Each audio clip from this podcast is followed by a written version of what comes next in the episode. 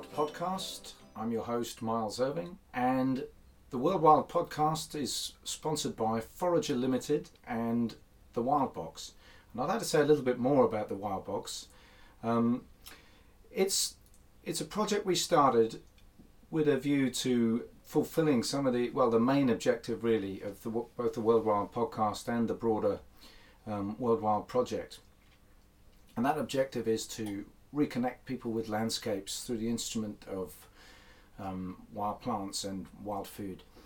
Um, so the wild box consists of seven ingredients which we send out every week. Um, so in that sense, it's a bit like a subscription box, sort of veg box scheme. But there's more to it than that because we also supply a lot of detailed information. We send out notes on each of the ingredients that are in the box every week and recipes that enable you to use up everything that's in there and also what we call um, a word, from the wild every week, which is uh, just some thoughts designed to inspire people on their wild food journey. So do have a look on the Forager website um, and explore the Wild Box if that's something that's of interest to you. So now I want to introduce this week's guest before we get to the actual conversation um, and just say a little bit about Monica Wild, who is this week's guest and um, also a, very good friend of mine. So Monica is what she will explain in more detail um, later on. She is a research herbalist um, and also a forager. So her main interest with regards to herbalism is certainly the the native plants, um, as well as mushrooms and seaweeds and so on, uh, which can be used to heal and and even um, as preventative medicine. So she's spent a lot of her time looking into that area. Um, and I think the really strong thing um, that she manages to do is she sort of straddles the the traditional view um, of you know traditions of herbal medicine and that kind of worldview, which is very much sort of immersed in landscapes and very kind of uh, intuitive, um, alongside uh, a sort of rigorous scientific um, a- approach, which which engages with and as Monica will explain, also um, helps to generate the scientific knowledge uh, through analysis of plants and testing them out and so on. Which means that there, there's um, a basis for the traditional use of plants, which Monica's very much engaged in um, encouraging. She is also the owner of Napier's Herbalist, which practices um, both selling herbal medicines to the public and uh, giving giving free advice on on how they can be used. Um, so she's very much engaged in, in that practical level. Um, so finding that meeting point between the uh, traditional practice of herbal medicine and scientific insights, which can provide um, an evidence base for the efficacy of those treatments. Um, and I just think that's a, that's a that's a great combination, and perhaps not everybody manages to straddle both of those fields. Um, you know, of a rational scientific inquiry, along with um, traditional knowledge and and um, and, and an intuitive engagement with plants. Uh, so, you know, with that in mind, I've I've been the beneficiary of, of a lot of um, insights which have taken me a lot deeper into my walk with plants. Um, uh, I'll never forget learning with Monica um, that the simple dock plant, or several species of dock that we have really, um, but all of those docks have a kind of gel-like substance when you unwrap the um, unopened um, leaf buds at the base of the plant. You find this gel, which Monica told me is basically our native aloe vera, um, and that's something I'd missed all of these years. You know, you, you, you, you you're aware of the fact that your fingers have got a bit slimy when you're when you're collecting dock. Little did I know that this is actually an amazing healing substance, and um, also I suspect the true thing uh, behind everybody's habit of using a dock leaf to soothe a, a, nettle sting. Just just try finding that gel next time you get stung by a nettle, and you'll see that it really does soothe you in a way that I've never found the leaf did. Um, okay, um, and then the other thing to say is that Monica um, started her life in Kenya, and I think her experience there with um, the land in Kenya um, is is quite extraordinary. We managed to miss a little piece that that uh, she said when we weren't recording, um, but I'll I'll relate it now. She said that in Kenya, you see the plants coming up the day before the rain. It's just extraordinary. So plants obviously also have something that we um, can't explain scientifically in terms of how they know things about their landscape and their surroundings. These seedlings crop up, um, pop up when there's not a drop of rain fall, fallen yet, but they know it's coming, and they uh, they get ready for the rain before it comes. Um, okay, so without further ado, we'll get on to the conversation with Monica Wild on this week's podcast. I'd like to welcome this week's guest, which is Monica Wild, and she is a forager and research herbalist, and also one of the founding members of the Association of Foragers, which we'll say a little bit about um, perhaps a bit later on. So, hello, Monica. Hi, Miles. So, um, this is a first for us. We're actually doing a, a, podcast in person. Monica's come down to record with us here in Kent, which is um, fun and um, a bit more homely. Um, and in a little while, we're going to go out for a walk, so there'll be some footage of us actually seeing things and tasting things, which is which is going to be fun. Um, but yeah, say a little bit about what you do, Monica. What does what does being a research herbalist look like? Being a research herbalist is interesting. Um, I think first and foremost, I'm a, just somebody who has an absolute passion for plants and fungi, and um, so I try and spend as much time as I can being involved with them. But that's mostly wild plants and fungi, or do, Most- do you, yes, do you mostly dip wild your plants and fungi. toe in the water for cultivation of I herbal do, a little, plants? bit- I and- do a little bit of cultivation, Hmm. mainly f- so that I have a supply of green vegetables in the summer. Okay. You know, when all the plants are starting to flower in the summer, there's quite often less tasty veg about. So just to make sure that there's some veg to eat in the summer, you know, I grow a little bit as well. But most of I've got four acres up in Scotland, and most of it is pretty wild. It's what I'd call managed or a shepherded environment, Yeah. um, rather than Or tending the wild, as the as the um, as the book has it. Is Yeah, yeah. In fact, it's what um, people have been doing all along. I recently read um, um, Lucas's um, most recent paper, did some research That's on Lukas Lukas Lukasz, Yes, the, the Polish ethnobotanist and Polish. forager. And he recently published, um, was co-author in a paper that was published at the end of last year on foraging in the northwest of India. And one of the recommendations at the end was that when people start to think about conserving land, that it's not just the wild land that you need to conserve, but it's also the semi-wild land Mm. because the majority of what they were foraging and losing access to was land where there was an interaction between humans and the wild. And very often that's the case. You know, if you're right in the middle of a forest, there's far less than on the margins. Yeah. You know, we all know that. It's the margins of the field, it's the margins of society where it's most exciting.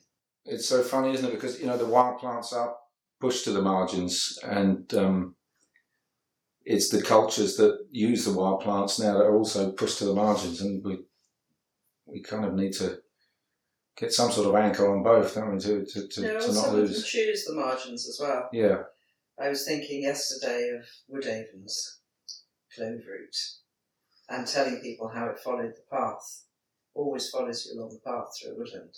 And of course, when you think about it, you know, it has this tiny little yellow flower and then a, you know, fairly pathetic seed head with a few little hooks on it. You know, nothing like um, burdock with all Right. its many Velcro-like hooks. These little hooks, but nevertheless, if you weren't near a path, you know, with animals and humans passing, you'd have nobody to hook onto. So so it's it's still using the technology, just slightly less dramatically it's, it's decided it's going to follow a path and it's Mm. developed the seed mechanism to grip onto people who use the paths. Because if there's a path, if there's a deer path in the wood, I bet you'd take the deer path rather than, you know, breaking a new path through the undergrowth and vice versa. And maybe it just wants to stay on the path because I mean, burdock will, will stay with you for hundred miles and, and could end up anywhere. Whereas if something that's not got a very strong hook, it's going to drop off a few a few feet further on. Yes, possibly. But it reminds me, it's, it's sort of amusing the incursion of the wild into civilization that always happens. Um, it doesn't matter how much we try to corral and cement over the world, the wild will have its way in. and um, you look at Danish scurvy grass and its excursions down the motorways of Britain. Yeah, that's hilarious, isn't it? When you when you look at a map of, of the British Isles and you, you see where where's the scurvy grass at, and you you, you basically look at the M the. M three the M. I remember the first time I really became aware of it. Um, you know, having you know started to become aware of this plant in full bloom. You know, somewhere between London and Birmingham, and sort of starting to register in my mind. You know, what is that? And then finally we get an accent or something, and I think, you know, three mile tailback. Okay, So, so you had to stop and look. Actually, I was sitting in the fast lane at stationary and couldn't resist opening the door and quickly grabbing a bit. What is that white flower? And it's And everywhere. It's Yeah. scurvy grass. But of course, you know, with all the salt yeah. constantly washing off the road, it's an opportunist. Well, do you know? I read a fascinating thing the other week about that. Um, do, do you know? Do you know where it where it isn't? It isn't in London. Scurvy grass. Mm. They're not very salty in London, I hear. Not very salty because because um, the buildings and the roads and everything they actually capture so much heat that it never gets really that cold, and the and the uh, roads don't ice over, so consequently they don't need to salt. And that's why it stops on the outskirts of London. But plants are opportunists. And um, it's interesting when you're looking at the medicine side of things, you know, because the, the research side of um, plants really fascinates me. Mm. So I did a late life master's degree in herbal medicine Okay. research, which was which I really really enjoyed. Um, and it means that although you know I'm not necessarily very you know very broad, you know there are certain areas that I'll go into in, in great depth. Um, you know, for instance, at the moment I'm doing a lot um, with Lyme disease, looking into Lyme disease. And So you're looking at plants that will treat that. And Yes, yes, and it's interesting how often um, many of the manifestations of Lyme are also like the manifestations of lupus and these other autoimmune diseases, which are fairly modern um, challenges that people have to deal with. And in those, you know, the plants, some of the most opportunistic plants, um, things like Japanese knotweed, for instance, which is a big invasive over here, are the ones that are being turned to. Um, plants like Bidens, which isn't native over here, but in America is a sort of that's a little daisy thing, right? Um, it's called Spanish blackjacks or Hmm. something, and it's it's you know these weeds that go finding plants that had very slight use in the past, um, hardly referred to at all in some of the old herbals, and then playing playing with them. Things like marsh woundwort, which has turned out to be incredibly good for people when they have sudden flare-ups. Hmm. You know, with some people, um, flare-ups that would disable them for three weeks before the symptoms will calm down in a couple of days. What do you mean by flare up? When when somebody has a, a new attack, a slightly allergic type attack, so inflammation, Hmm. um, sometimes coming out in the skin, a skin response, or joint pain, but you know, a sudden flare up. And you're saying that in the context of Lyme's disease, or, or, Um, or the, well, no, Yeah. not just in the context of Lyme disease, but any of the autoimmune diseases. Right. Yeah. Um, you know, and calming it back down again. You know, will would not be recorded in Gerard because that wasn't. You know, these weren't conditions that were around. You know, a lot of these conditions that people are having to deal with now are very much diseases of the twentieth and twenty first century. Right. There's a very interesting study on the Victorians um, in around the sort of second half of the 1800s, 1850 onwards. By that stage, they got sanitation cracked, so they were able to control disease outbreaks better.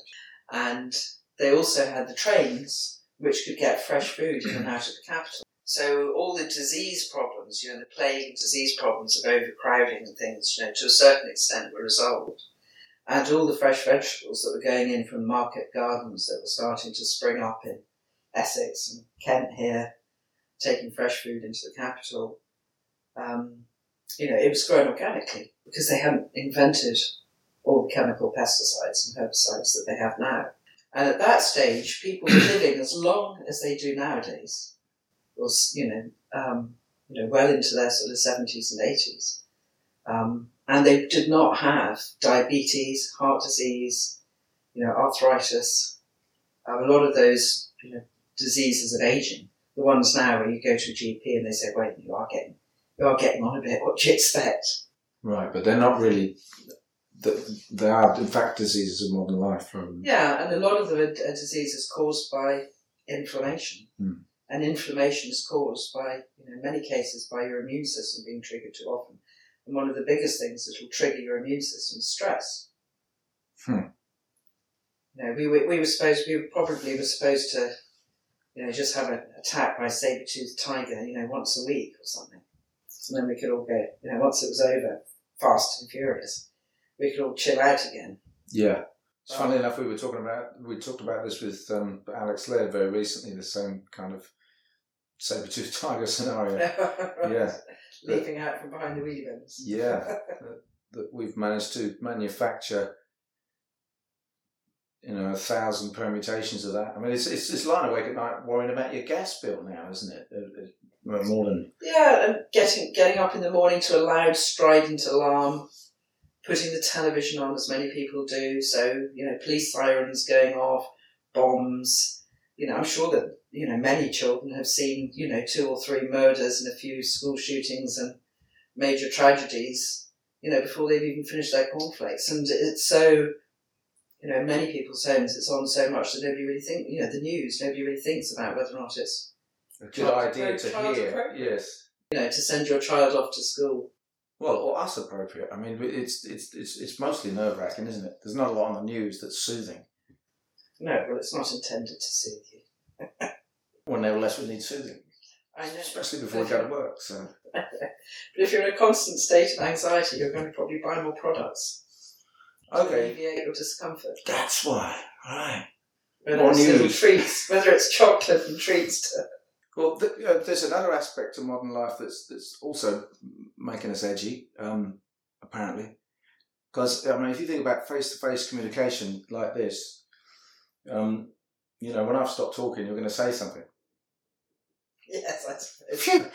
I thought you weren't for a minute there. I So suppose there's that's, going to be an awkward that's- silence. that's part of the reason I wanted to come down. You Yeah. know, we, I mean, we do talk on the phone, but it's far more fun sitting here and Yeah, looking you in the eye. but even on the phone, there's there's there's a voice that's hearing you, and there's a necessity of a fairly immediate response, unless you've just said something really heavy that the person's got to sit there and go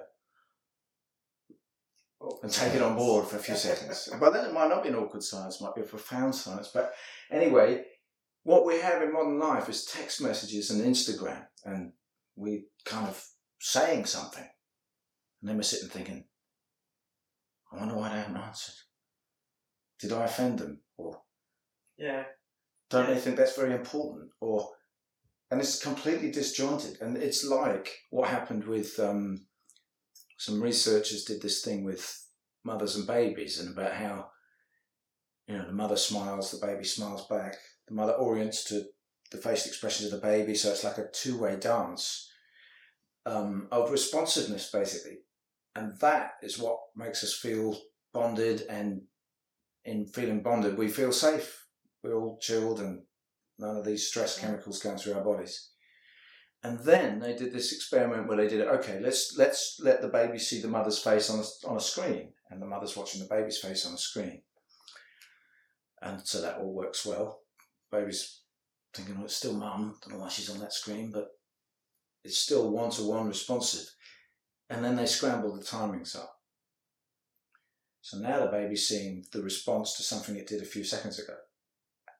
Completely freaked out because now there's no um, we're not we're not synchronized. Mm. We're we're disjointed. That's what social media and text messages and all this other stuff does to us. We're constantly edgy because we've made the call and we're waiting for the response. And unless somebody's sitting there glued to their phone texting you straight back, we don't have that. Well, how often do you go into a cafe or a restaurant and see an entire family all out for a meal, and every single one of them Absolutely looking, at. Looking at their phone, I mean, and the children run up and go, "Mummy, mummy, can I do this or that and the other?" And mum hardly even takes her eyes off the screen before she says to the child, "Yes, you can," or "No, you can't. Sit down and be still." Um, you know that connection is broken. yeah. And um, you know, children, you know, they live in the present, in the now. You have to really be with them in the present and the now. Take a deep breath, look them in the eye, and connect with them, or they're going to feel of lesser importance. Well, that's making me um, think about introducing the uh, Association of Foragers theme to this conversation because um, a couple of years back, a group of people from the Association of Foragers, which um, I mentioned Monica is one of the founder members of, as am I. So it's basically a, a professional association of people who somehow make a living from foraging. And we realized we needed to find a way to very succinctly summarize what we do because there'd been so much discussion about what we were going to do. And we thought perhaps we'll do better if we can say why we do what we do. We found we found a place to meet, which was actually a um, a kind of hut in the woods, not far from where we're sitting now, in, in my house in Kent. Um, and about fifteen or twenty foragers sat there all day trying to work out how would we sum it all up. What are we trying to do? Why are we doing what we're doing with foraging? Why do we do that for a living, and what do we hope to achieve? And we came up with um, three words didn't we? We did. At the end of the day. Restoring vital connection.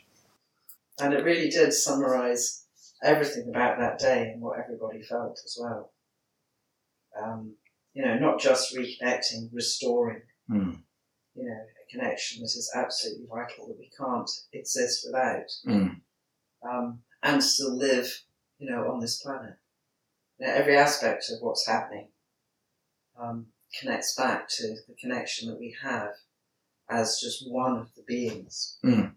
you know, in this world. And the reason why I mentioned it there is because you were talking about the the um, the connection being broken between people through this technology, Mm. and you know it's funny you said you said earlier about the wildness still gets back in no matter what we try and do, and I'm really fascinated with the idea at the moment about the wildness of us. The fact that however we've been modernized, this keeps coming up every week with the podcast. I hope everybody's not sick of hearing me say it, but I just really want to explore this idea that, that my biology and your biology and and how that translates into social life, it's still wild. You know, we, we don't sit there figuring out or using a mechanism how to have a conversation until we get technology involved anyway. It's it's the, the the fact that we can make eye contact and have this reciprocity and the fact that that brings us into calm body states where we all feel safe you know, it might not be the jungles of Borneo, but this is the product of, of, of both wild ecology and wild physiology and wild neuroanatomy. And so it isn't just like the the um, the foraging in the forest thing that expresses Yes. us being I think I'd have some. There's some caveats to that. okay. You know, to be to be truly wild as a person and to Mm. rediscover the wildness that is that is us, we need to be able to connect with with wildness in a in its in its natural setting. Yeah. You know, if you're wild but within the context of an urban environment, I mean, wild can mean out of control. Mm. You know, there are a lot of, you know, when people talk about, you know, oh, you know, there was a, a gang of kids, they were really wild. You know, that's a very negative connotation. Yeah. connotation. Yeah. And it's because we have this, um, well, in, in philosophy, really, um, I think probably ever, ever since Descartes, there's been this view of animals as somehow um, wild and feral and unpredictable and savage, which is actually not the case. But it's false anyway. It's yeah, totally yeah. false. But what some people think as wild is not something very that's particularly attractive. You know, it's it's mankind at its worst. You know, people say, "Oh, you know, they're behaving like animals." Well, in actual fact, animals don't behave like that. You know, nature red in tooth and claw. Well, it isn't actually like that. Um, Yeah. the world is far more, you know, cooperative. Um, So they're behaving like human beings that have been severed from yeah. from the land, actually, and severed from each other. And I don't know why it was that we want that we needed to see as, as humans evolved the way that we thought philosophically, why humans felt the need to separate themselves so much from the animals? Was it some type of, you know, need to, to justify what we were actually starting to impinge upon the earth, or Mm. starting to do on the earth that it's okay because we're humans and creating a new order, you know, not like the animals, that we needed to separate ourselves out. Well, if you think that, that class does the same thing, so well, these people are more deserving Mm. and these are ones are inferior, that means that we can now exploit and and, and be quite cruel to, to these because they're not they're not of the same uh, value or, or or even of the same sort of sentience. Like they don't. what a lot of people think of as wildness is actually very immature behaviour. Mm. You know, it's uh, and it's a destructive. But you know, true. When you meet people who are truly wild, you know, they're people who are um, in touch with their creativity, in touch with their spirit, in touch with, um, you know, the other than human sphere.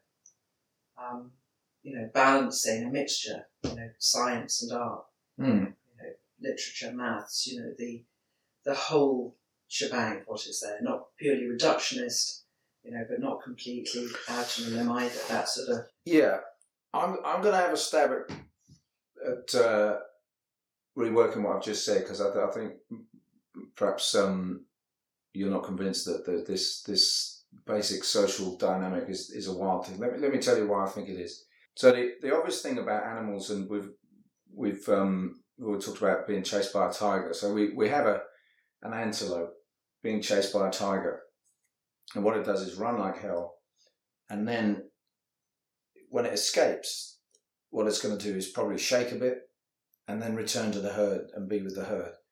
So it doesn't wake up tomorrow and need to book a um, therapy session for, for PTSD, right? Because it's it's its body has managed to work that out. But actually, it's not just its body; it's that association with the other the others in the herd that has managed to get it back to a safe space where whereby the trauma has just dissipated, and now it's not going to wake up tomorrow morning um, fearful and anxious as we are when something bad happens to us. We carry it around for years. Um, so, what I'm saying is, like with with mammals, the thing that's evolved is this neurophysiology of of association and bonding. And social life is a space in which our bodies um, kind of synchronize. We That's assume, the heart connection. Yeah. What I call the heart connection. yeah, You know, But it's literally a heart connection because when people talk, their heartbeats will go and, and synchronize. Yes. And, and so will their breathing rate. And you have an electrical field around your heart. Hmm. You know, I have an electrical field around mine. I recently was doing some work with a, um, a parent and a seven-year-old who's had a pacemaker all his life, all the seven years of his life, and sometimes finds, you know, some parts of life quite difficult. And I often think about his his heart and the energy field that his pacemaker generates, which must be very different from the energy field Okay. of a boy Yeah, that doesn't have a pacemaker, and how that would have affected um, his relationship, you know, with his mother or with other people, Mm, and his ability to feel safe. mm, You know, a lot of his issues come from not feeling safe. Um, you know, and perhaps that's also, you know, coming down to actually talk to you here today. You know, we're sitting quite close. Our knees are perhaps, you know, 18 inches apart. You know, I'm very aware of being in your space, of being connected with you mm. in your space. And it's not just other humans. You know, when you're, you know, close to somebody and you hold or hug someone, you know, you're very aware of their energy. But it's the same with the plants as well, Mm. and trees and other living things. No, I certainly agree. I think we, should get on to that. But um, just to just to sort of round this this thing up, that we've we've been working with this thing that's that's I've seen it crop up in all sorts of media reports now, which is great. Just like that, if you if you hug someone and you just hang in there for longer than five seconds, I think they say about nine seconds. At that point, this attunement thing with Mm. with bodies starts happening, and oxytocin kicks in, and so you actually start bonding, and and you get all the benefits from that bonded state. You you you dial right down, and the chances are that after that hug, you you'll make proper eye contact, which you may not have done before, and all of the other sort of synchronizing of bodies and the benefits that come from that um, um, results. And and I mean, I've been finding that with um, our kids, especially my little boy, who's very very high sort of testosterone. He can be a bit sort of careering around, and we've realised that if we just get him to stop and have a hug, and now he knows this works, you know, so so he will do it. Yeah, yeah, be wriggling off my lap um, initially, and I'll say, "Come on, let's let's do it." So we go for thirty seconds just to make sure, just in case nine doesn't do it. Not that we count, but you know, we we we hang in there for a bit longer, and and you know when it's worked because he'll no longer be trying to get off my lap. He'll stay there for three minutes now because his body's dialed right down, and it feels so good, you know. Well, what, what I'm trying to say is that's wild neurophysiology. That we're not we're not using any devices to make that happen. Your body just does that, and I I think that's wonderful. I just think it's like we have been taken, as you say, out of wild environments, and that probably has its toll. But like we can start with the with the um, the dynamic of our own neurophysiology, and but also go and go and connect with some plants and some places too. I think. Yeah, which is which is also neurophysiology in Yeah. its own way as well, because um, you know if you think about how plants communicate with each other, you know one of the main ways that they communicate with each other is using you know volatile chemicals. Right. You know, plants have the ability to smell. A lot of people don't realise that because they don't have a nose sticking out the side. But in actual fact, you know, within every single cell, there's a little scent, scent receptor. And, um, you know, trees will emit different chemicals according to what state they're in. For example, if they've been eaten by an insect or chewed by a you start, for instance, if you start chopping down a birch tree, it'll immediately emit methyl salicylate, which is the smell of wintergreen. right. Um, and that warns the other trees that there's something going on. So the other trees can prepare for their defense as best as possible. They can't run away. So, you know, they're going to need compounds, you know, generated or switched on because a lot of the compounds that are in plants are inert until they're activated by an enzyme at the point of trauma or attack. Right. You know, no self-respecting plant's going to have toxic drugs, chemicals sitting around in its own plant tissues. They only bring them out when they're needed to in many cases. And, um, you know, so the trees will, you know, act in their defense. But, you know, then there's other chemicals. So, for instance, if you go into a, you know, conifer pine forest, um, the trees will, you know, if they're not under attack, they're going to be emitting phytoncides, which Hmm. are chemicals that we breathe in that make us feel very chill and calmed and all is well in the forest, which is why people love, you know, going for a walk in a, in a, in, in a nice wood on a sunny day. And um, And the trees don't, they don't release them right at the top Right. where they can evaporate off. No, they release them at a, at a level where they're going to hang They're around just gonna hang in forest the air. floor so they can all, you know, they can all smell it, which happens to be, you know, around five foot off the ground, just where our noses go. That's amazing. And and don't those don't those compounds also have further benefits to us other than other than that we feel good? Well, they have. They've actually taken people out for walks in the forest, measured the level of phytoncides in the air. You know, measured their heart rate, their blood pressure, and you know, it's it's a scientific fact. You know, we chill out, we relax, our heart rate drops, our blood pressure drops. You know, when there's more phytoncides in the air. And does this have implications for the immune system? Yeah, yeah. You know, because it's you know it's calming everything down. Right. Yeah. you know, when your antelope has been hunted and um, but the tiger's got something else, you'll notice that as soon as the tiger's made a kill, all the other antelopes stop running around. They'll graze right next to the kill. They know the tiger's killed. They know they can chill out for another day or two until it's you know until it's finished.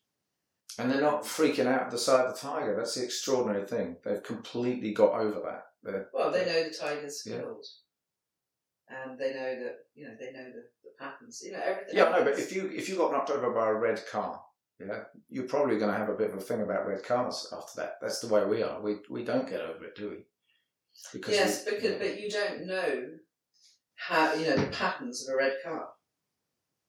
You know, you don't know that red cars only ever knock people down on a every on a Tuesday. If you knew that red cars only knock people down on Tuesdays, you'd only get anxious about red cars on a Tuesday.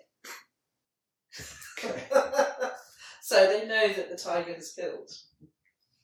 It's not like a random out of control tiger with, Yeah. that's totally unpredictable.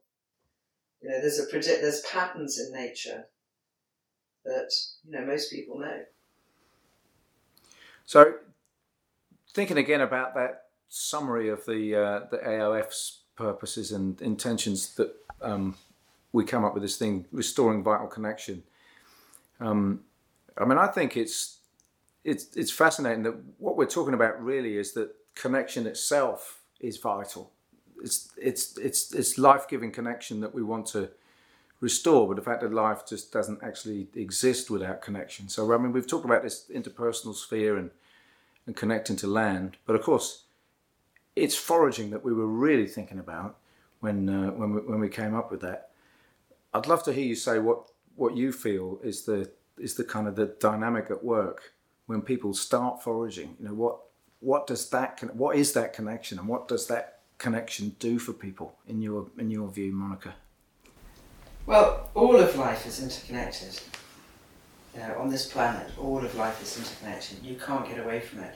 And when we unplug ourselves from the web of life, Mm. that is also the, the web of the, you know the, the web of the forest, the web of the mycelia. Um, when we unplug ourselves, we feel alienated from it. And when we replug ourselves back into that web, when we reconnect in with the web of life itself, Mm. We feel um, revitalized, nourished. Um, Don't we feel like we're coming back home? Do you think? like Yeah. coming, yes, Yeah. we feel like we're coming back home. And um, you know, what better way to do it than through through food? You know, it's one of the most basic things. You know, we need to eat. Without eating, we cannot live. Everything needs to eat.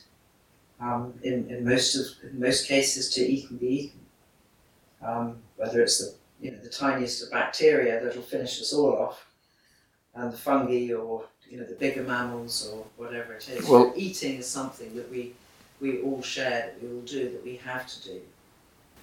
And you know, finding our food and eating it is the most primal of of instincts. You don't need to be you don't need to be taught to wander around and look at the ground avidly. Mm. Um, it, it comes very, very naturally. And when people plug into that, you know, it's like they go into a different zone. Time itself disappears. Um, all you have is that is that connection. The more that you do it, the more intimate a relationship you develop. Um, you start to recognize the, the tiny little nuances in the same way that you could pick your beloved's face out of, you know, a huge, huge crowd Yeah. Yeah. you know. Um, you know, you hear of people, you know, say that, you know, they, you know, they, s- you know, could pick, you know, they saw this sort of huge crowd on Oxford Street or something like that, or a pop concert, and they could pick their beloved's head out of the middle of that. You know, we have that um, ability to be really intimate. Um, so so much so that um, you know we develop um, other ways of communicating other than by speech and sound, where we feel very deeply connected to um, life itself, and through life itself, the, the spirit of life, the spirit moves life. Um, I So- mean, really, the food's just the excuse to actually get back there. It's much easier to get somebody to say to somebody, "Hey, let's go and look for some mushrooms," rather than say, "Hey, let's go and have a profound experience in the woods today."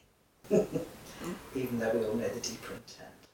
Right, but I mean, I I know that when you when you get to know people and and you actually do things with them, that's how you really get to know people, isn't it? You know, work work work you know cook with them or, or um, I don't know, build a shelter or make a plan or you know you you you you, you get to know somebody really by participating in um, Right? practical stuff. So I mean, just standing there looking at land, which is, I mean, it's a big part of how people are writing about nature and and encouraging others to experience nature. But I, I think there's a certain um, aspect of kind of voyeurism about that when when you're not actually getting your hands in the soil and and um, and then getting the soil in yourself by gathering something and eating it. You know, I think I think there's that practical engagement is.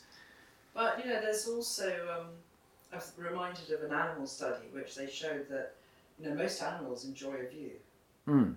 You know, they'll climb up somewhere, they'll stop, they'll look back, and they'll enjoy the view. You know, there's an element of of seeing. I think. Yes, for that's me, part, what really yeah. creates the intimacy is actually the presence of being in the present moment. Yeah. You know, when you talk about being or doing or participating, you know, inging um, is the art of, of being in the present. And with, with foraging, you are very much, um, you know, in that moment. In a, you know, it, it's almost sometimes a zen, a zen-like state, looking for mushrooms, for instance. You know, you're Right. very much present. Every bit of you is present Because you're attending, right? because you're attending, you're looking, you're searching, you're communing. But these are inging states, inging words. So I would say there's a point of contact and there's a response. I mean, it probably works both ways, but just thinking about it from, from our side, the point of contact is our attention. You know, as you say, our eyes are on the ground, but our consciousness is, is right There. in our eyes being on the ground. So we're not thinking about tomorrow. We're, we're here attending to this. And then we find a particular thing which we acknowledge that's an edible plant or maybe it's a medicinal plant. And so we reach down and, and grab it. That's a response. And Well, and sometimes they'll respond back. right, Um, tell me about that. Then. That's What's- that's a very very interesting.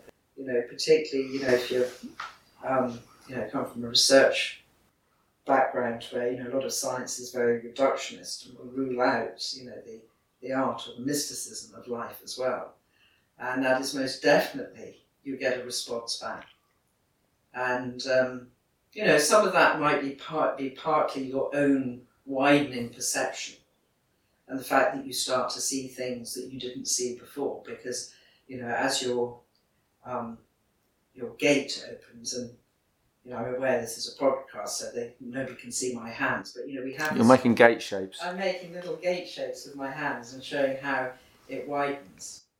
You know, when you, when you um, ask somebody, you know, who walks to work every day through the streets, you know, to name all the plants they saw along the way, you know, a lot of people just they struggle to even remember what plants there were, or maybe you know one significant cherry tree or something. Um, but once you know things are important, um, you stop filtering them out um, you become aware of them and your, your gate opens, your visual gate opens, you see so much more.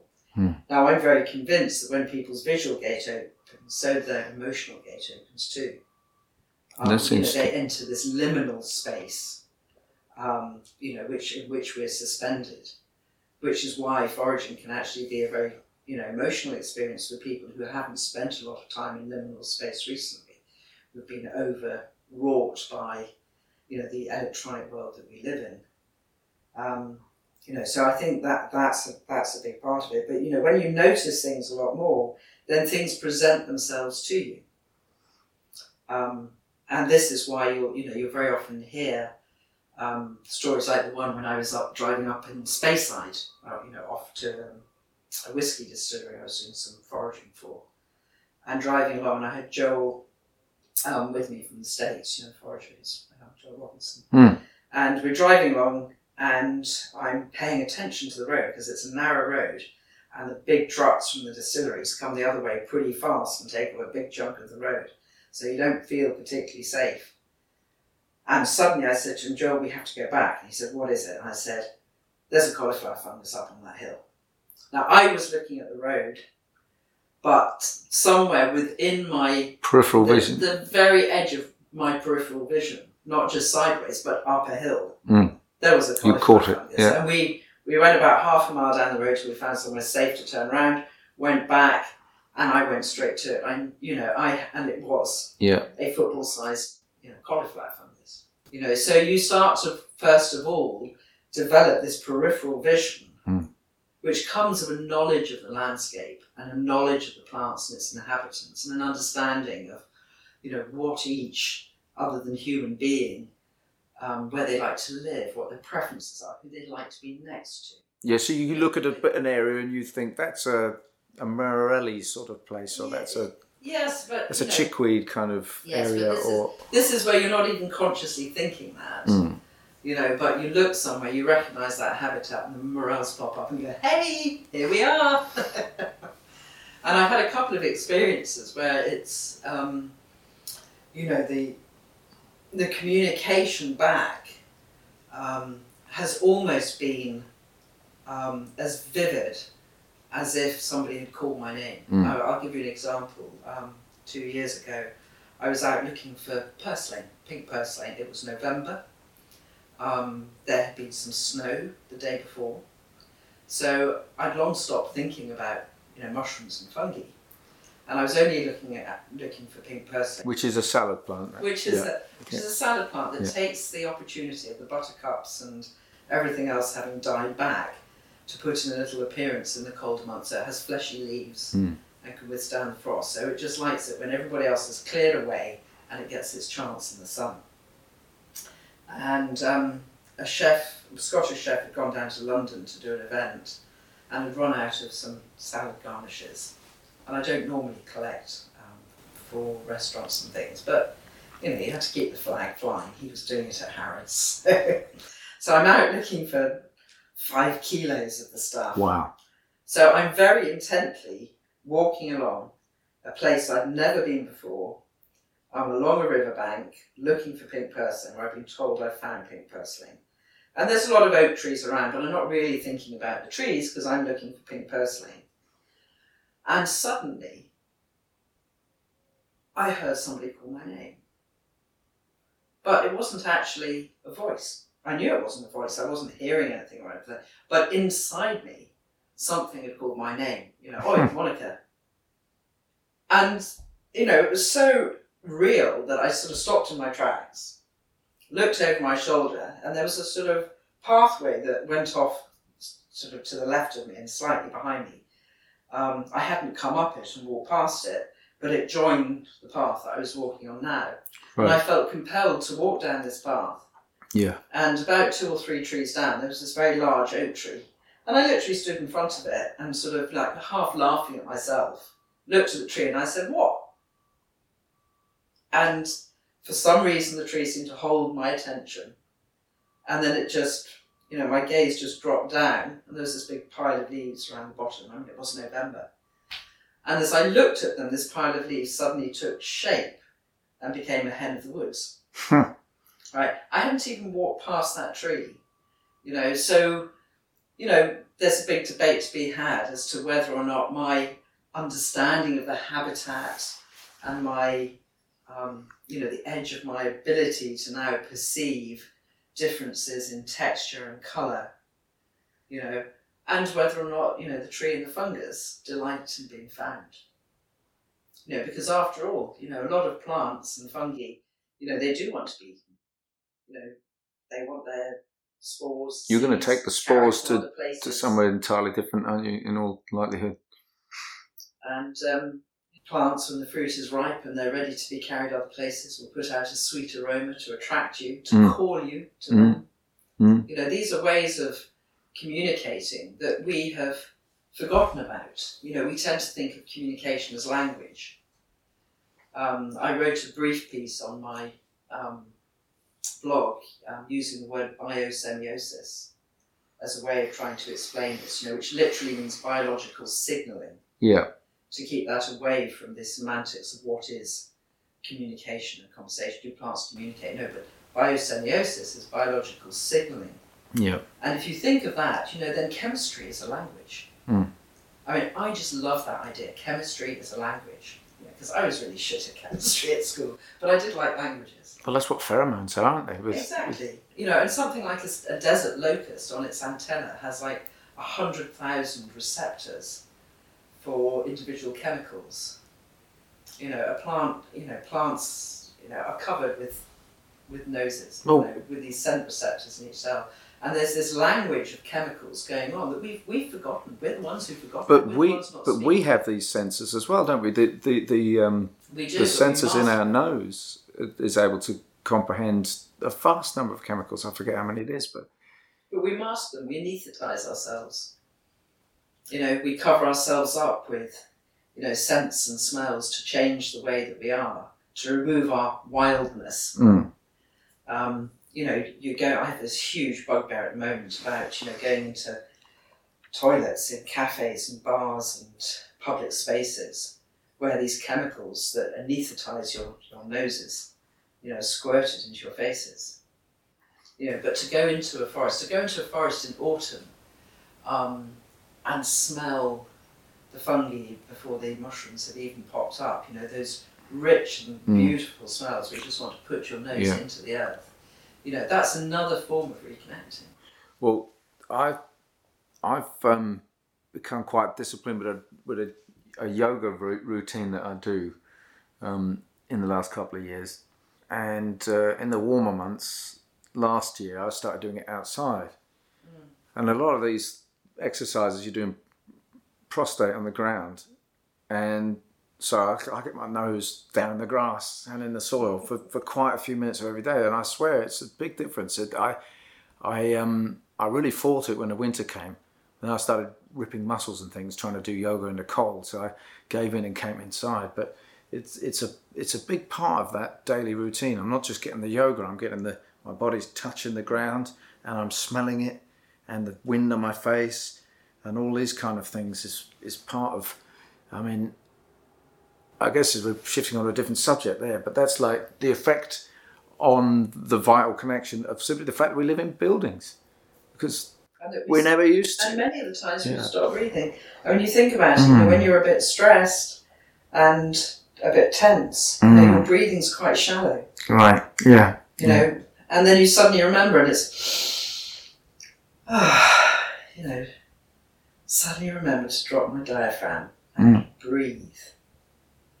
And there's something about being outside, you know, the smells of the outside, you know, when, you know, when nature's happy and doing her things, the smells are those that say, take a deep breath and just relax. Hmm. no tigers. and when you do that, you know, you, again, you feel reconnected. You connect in.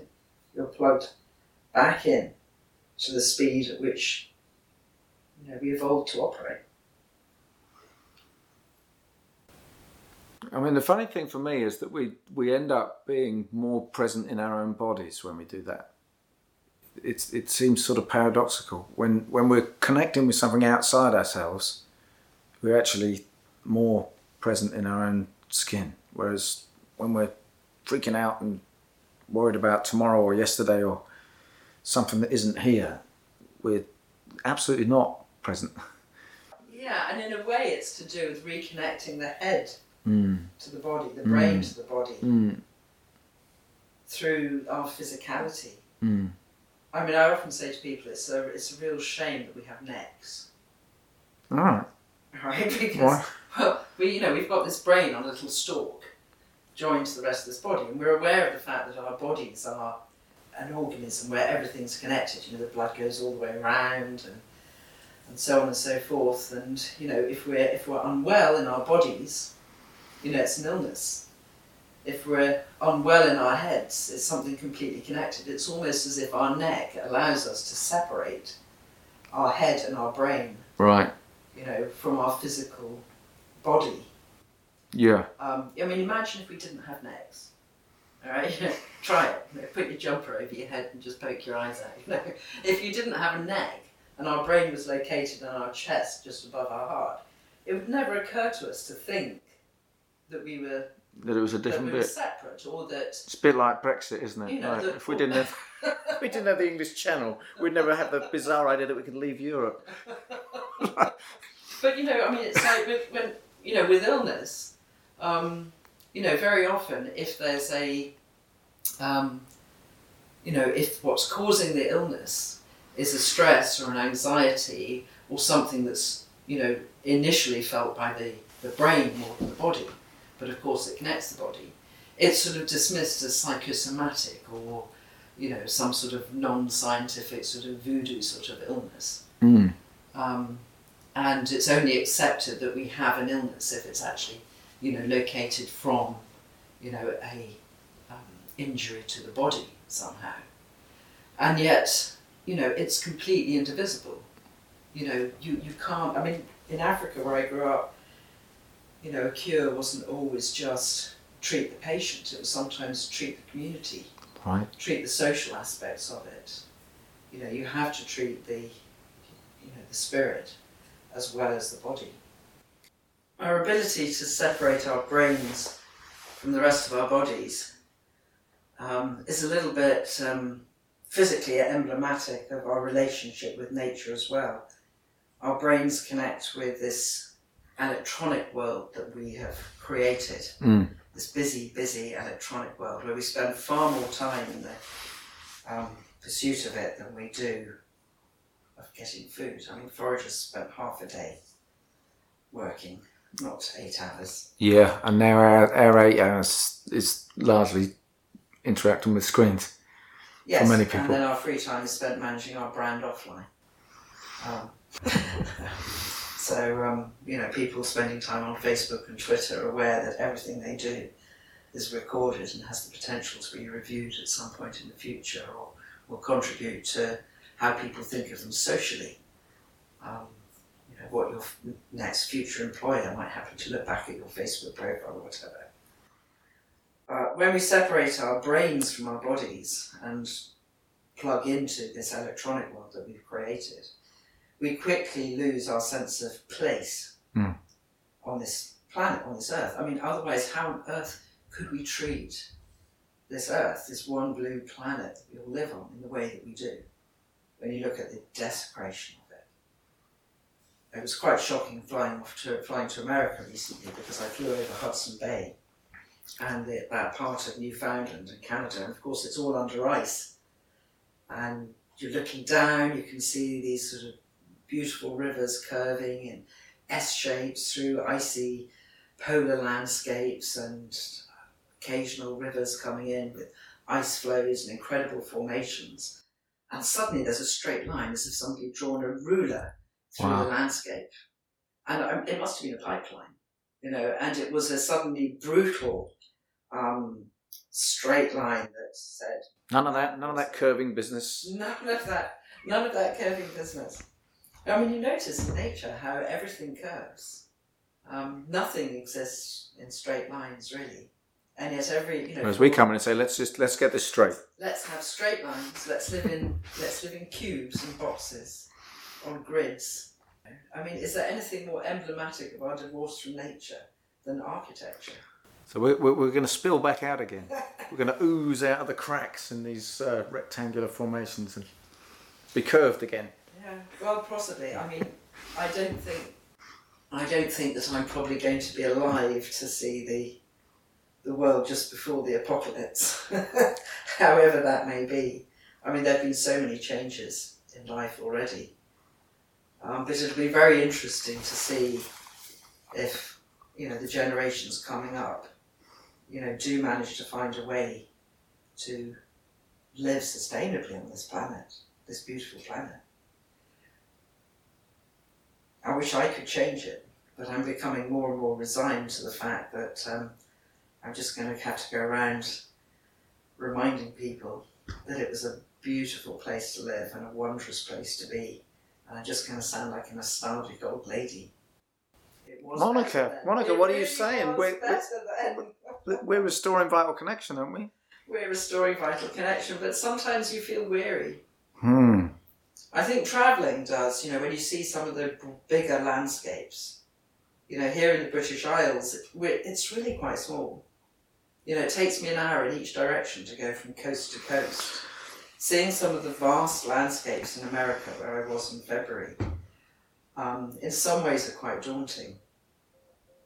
You know, huge parts of the desert enclosed along the, these highways that go on forever, with lots full of hundreds and thousands of heads of dairy cattle standing on parched earth, and then a great big barn where the straw bales were that would be taken out to them once or twice, and being aware of the you know, the huge nature of cities, suburbs that go on forever. You can't go anywhere without a car. Public transport's you know, very different non-existence. It's a car culture, Mm. and you know, or flying over some places where there is, you know, you're ju- you're just reminded of how far humans have spread, how much of the world they've taken over, and in ways that are just not compatible with the earth as it was. There's no respect for it anymore. The But- size of quarries, or Yeah, I mean, yeah. even up in Scotland, you know, when I turn off the motorway to go home, there's this huge landfill pit, this massive pit, and the banks are shored up. You know, you can't really go up and look into it or see into it, but you know it's there. You can smell it. The birds fly in and bring out the litter. I'd like to take a drone over it and look inside it. Um, I, I imagine from flying over it, you know, that's where thousands and thousands of tons of this garbage that we generate every day go. Hmm. So I try to be optimistic, but there are some times when my heart is just very weary and heavy because the message has been there for so long. And when you go back and read people like, you know, Rene Dubos, you know, he's been writing, what was it, you know, 50, 60, 70 years ago, the same messages of, of today. You know, people in the 60s talking about the same things that we're still talking about now. Are we seeing real change? There's certainly a hell of a lot more of us now.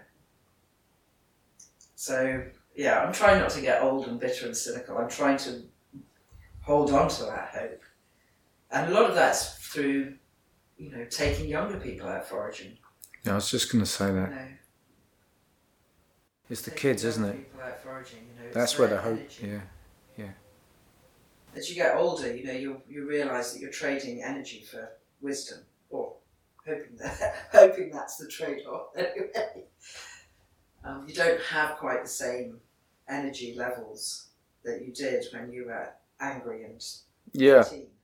I'm now angry and 56. Well, I don't know. I don't know if there's a connection, but it just makes me think. Uh, I've just, just reading this book about food and flavour, and the guy was talking about something which people don't really think about now, and that's that you know we, we eat all the young chickens and the young everything really. Animals don't allow to grow old, but um, apparently the the older ones don't just subjectively taste better. There's the, the flavour chemicals are far, more- far more present. The sort of really tasty things in chicken is there in an older bird. Well, I don't know. If we, I don't know if we can put that to analogous use somehow. Like we, you know, well, you we're not rushing about so much, but we're we're kind of somehow like a 10, 10 year age. if if chewed upon, there's there's a, better flavour that's yielded up. Yeah, Well, it's like the seaweeds that you find at the back of the cupboard. yeah, The they've 10 year- aged. 10 Yeah, year old aged dulse. Nothing beats it. Well Yeah. past its sell by date and Yeah. absolutely delicious. Mm. Mm. Yeah, well, it just reminds me. There's there's there's a uh, charcuterie section at the at the Good Shed in Canterbury. This guy gets stuff in from the Basque region, and and he has this um this uh, this old cow ham. I mean, it's not really ham, really. It's made from beef, but we ended up calling it old cow ham. It's the, the oldest cow, and and it's the it's the tastiest thing on that stall, and he only has it sometimes. What's interesting is how long some species live. Um, coming out of London and my first view of Kent from the M25, there was a landscape that you know I nostalgically remembered from my childhood as the green fields of Sussex and Kent. But all I could actually see was urban sprawl and pylons. And I wondered what it would be like to be a bird uh, that had seen changes. You know, how would birds perceive changing in the landscape? Mm. and wondered how how long birds actually live for. And um, apparently, the oldest albatross is about sixty-two years old. I had no idea that albatrosses live that long. Mm. So that sort of sense of perspective. But certainly, things are changing very fast. I mean, in the UK, you know, we add another four hundred thousand people to this country every year. And I, you know, I do. It, it is hard to believe that, you know, that we're going to be sustainable as humans if we don't radically change. And this message has been pumped out for years and years and years. Well- Nobody's changing. There's there's no leaders anymore. You know, in the politics, there's no leaders. There's no people willing to, um, you know, to have honesty with people about the fact that change is needed. Big changes are needed. Yeah, no one's telling the truth. No one standing sees their position as to, to be a clarion call of like, this is where we are. This is what needs to happen. Yeah, And I think people people under, un, underneath it all, there's a unspoken understanding that change is needed, and I think that's why people are voting for the radical ends of politics but because the right leaders yeah. aren't coming forward. Mm. So they're voting for the extremes that will upset the systems Mhm. so that change can come forth, the change that we need. Mm. But we, we badly need those leaders. But it's difficult with the, the way that a lot of the systems have become so enmeshed and so apart from you know, our nature, our basic nature. When you talk about restoring vital connection, they become so alien that it's almost as if they're not systems through which leadership can come forward. Mm. Maybe we should make all politicians go foraging as part of. part of Well, this is it because you say you say the message has been out there.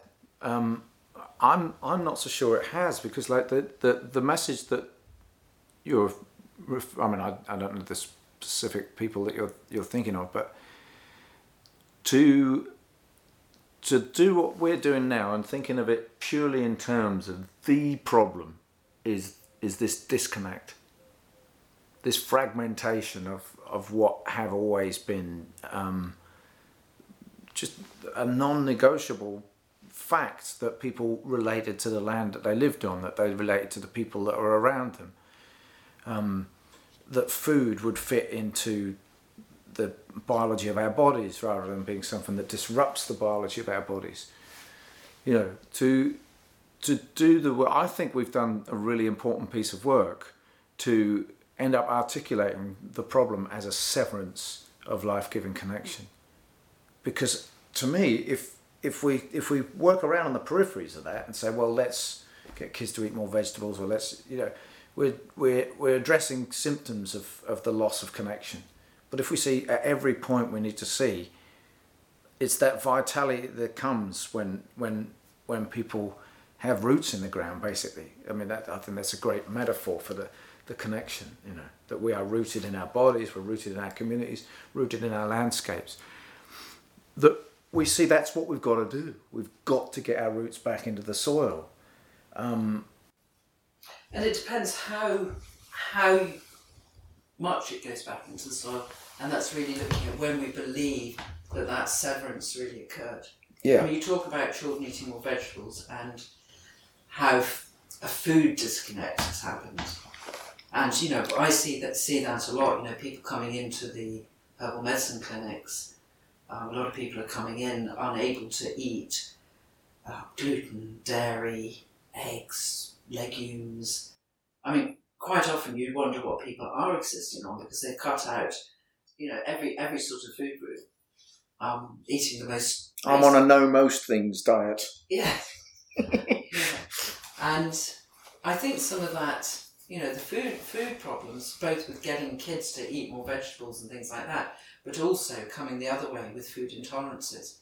There's a lot of that again has come from a disconnect with nature and with the seasons. And when I talk to people about seasonality, everybody nods. They think they know what seasonality means. Seasonality to most people means, you know, you should wait for the asparagus to come up in Norfolk and make sure it's not flown in from Peru, and make sure the strawberries come from, raspberries come from, you know, one of the glens in Scotland. Never mind, it's being grown under glass when, when it's when it's like not even raspberry season anyway. But you know. Yeah, but in actual fact, it's much more profound than that. Because if you go back to pre agriculture, if you say the severance happened before agriculture dominated everything, um, then you truly see that entire food groups go in and out of season. Yeah. Now imagine if you taught your children that wheat was something that you only ate in the autumn. in the autumn through the winter. and that come spring you ran out because you'd eked it out over the winter, and you went six months, you know, without wheat until you enjoyed it again in the autumn, and that sugar only came into season in June, and was there in July and August, What in But- fruit form, you mean? in fruit form or in honey form. I mean, if you you know you say to people, "Well, the fruits go out of season. Where's your sugar coming from?" You have a sneaky bit of birch sap, birch syrup in in uh, in March. You could, but Yeah. it takes you know it takes a hundred liters of birch sap to make a liter of birch sap syrup. Yeah. Yeah. You know that's a lot of time, a lot of heat, a lot of resource, a lot of energy. That's why I said a sneaky bit. Yeah, you're not you're not gonna you're not gonna you're not you know, gonna you make yourself. that. I mean, if you Yeah, if you yeah, have, if you sit down to have some birch sap, do you just pour it liberally, splash? It. No, No, we very rarely use it. To be honest, we just think Precious thing. we'll have a bit of birch syrup with this. We, You know, we definitely real- get out. Yeah. It's a real Yeah. treat that Yeah. you treasure. Yeah. And honey, well, you know, if you empty the hives of honey in the autumn, you know, the bees aren't going to have anything to feed off during the winter. You know, bees are not making honey during the winter because there ain't any flowers. You know, so even honey has a season. People don't think that. Milk has a season. You know, animals traditionally get pregnant in the spring. They have their calves. They produce, you know, milk when they've moved up to the high, lush mountain pastures during the summer. And over the winter, you know, they'll either have weaned their calves or they'll keep them at sort of, you know, low um, weaning rate, you know, just sort of comfort suckling more than anything else. Because the next spring, you know, they're going to get pregnant again. You know, they can't sustain every calf forever. So, you know, there's a specific season, you know, Hmm. for dairy even. And once you start to think of whole food groups as being seasonal, um, then you actually understand a lot more about what's happening with people and diet now. Because if you realise that wheat has a season, then to imagine that you can eat Weetabix for Stuff breakfast your every face with it. day, Yeah. have a sandwich for lunch every day, Yeah. and pasta when you get home for supper every day, 365 days of the year. You know, after 20, 25, 30 years, are you surprised if somebody feels a bit gluten sensitive? You know, but that doesn't mean that you give it up completely. You know, you give it up completely and you decimate the bacterial um, colony that likes eating and breaking down wheat, you know, in your gut. And then if you haven't got to the bottom of why your gut was inflamed and tender and sore to start with, then sooner or later something else is going to be acting as the trigger. So you give that up and something else will act as the trigger. Now what you actually need to do is to broaden your bacterial community in your gut. And one of the best ways of doing that is foraging. You know, because hunter gatherers have about 300% more microbial diversity in their gut. So rather than cutting out, I mean, I believe that you know if you've got a really sensitive, inflamed, you know, stomach or gut, that you may need to cut certain food groups out in order to allow yourself to heal. But while you're doing that, do the work on your stress management levels, on your bacterial community. Take lots and lots It's of not herbs. just about what you are eating. It's, it's Take herbs, go out, eat dirt. Yeah. And then reintroduce those at the right season, in, in proportion to, you know, what the season calls for. Well, I mean, there's a fascinating thing along the lines of what hunter gatherers would have done that we don't, that I actually tried out a little while ago. Because they would have eaten the stomach contents of the animals that they hunted. They would have eaten pretty much everything, all the organ meat, Mm. you know, anything that um, could be eaten, would be eaten in a way. So partially digested plant stuff. I, I mean, I've, I sort of worked my way up to it because I did this, but, but we had a deer in the in the um, last winter, I think it was, and um, I cut open the stomach just to have a look. I thought, well, I don't know what it's been eating, and um, I couldn't make out much of it. But, you know, it was mostly leaf stuff. But I, I was hoping I might be able to identify some of the leaves, which I have been able to do with pigeons. I've Mm. cut open um, pigeon stomach and found little bits of speedwell and things like that. Um, but I couldn't quite bring myself to to uh, eat some the first time around. Um, I just was exploring that as an idea. But I'd heard this radio program about the Hasdans saying that one of the reasons their gut flora was so great is because they eat the, liver. They don't wash their hands after they've gutted an animal, so they're inevitably going to get all sorts of bacteria mixed in with food they eat, and they're going to eat with those hands. But they actually do eat the stomach contents as well. So I, I, I, um, I did it with a squirrel. We we found a squirrel, um, a roadkill squirrel, and I cut open the stomach, and it had been eating beech nuts. So those partially digested. It seemed like they were fermented, but I don't know. Maybe it's just the sourness from the uh, digestive enzymes. But I ate some. It was quite tasty. I didn't eat it all, but just enough to to think, okay, there's going to be some bacteria in here, Mm. and um, that's going to go into my gut. Um, so who knows whether that's improved my gut flora or not? But I thought I needed to show willing to to sort of move into this uh, other territory. You know that there was a there was a whole um, broad embrace. You know that lots of different points of contact for getting bacteria into your body that, that the hunter gatherer diet would have included.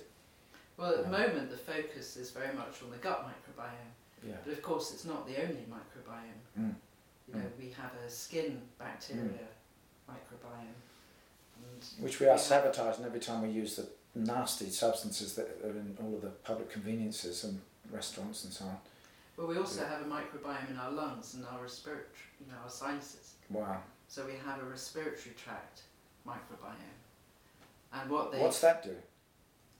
Um, well, I don't know what it's doing specifically, but a lot of it will be helping to protect us from airborne bacteria and viruses. Right.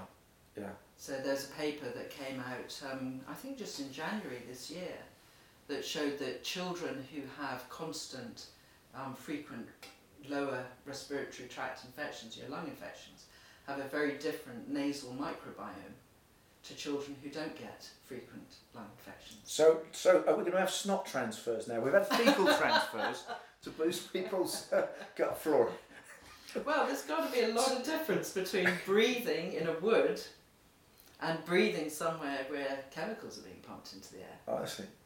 But can, can we have a snot transfer, please? I was trying to horrify my kids yesterday, and, and one of them boasted in front of one of our guests that she she did pick her nose and eat it. And I said, "Well, are you going to pick someone else's nose and eat it?" They're Trying to sort of out out uh, disgust. I, I won. She's, that, was, that was terrible, but perhaps picking somebody else's nose and eating it is the answer to um, respiratory problems, Monica.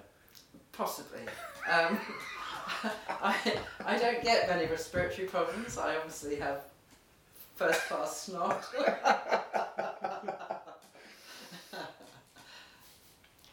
Where were we? we were on the gut. we were on the gut. We were on the respiratory. uh, Anyway,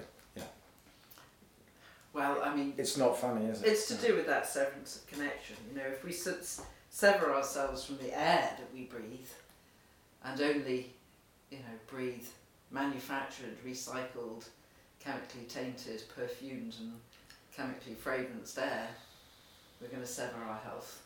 Right, right.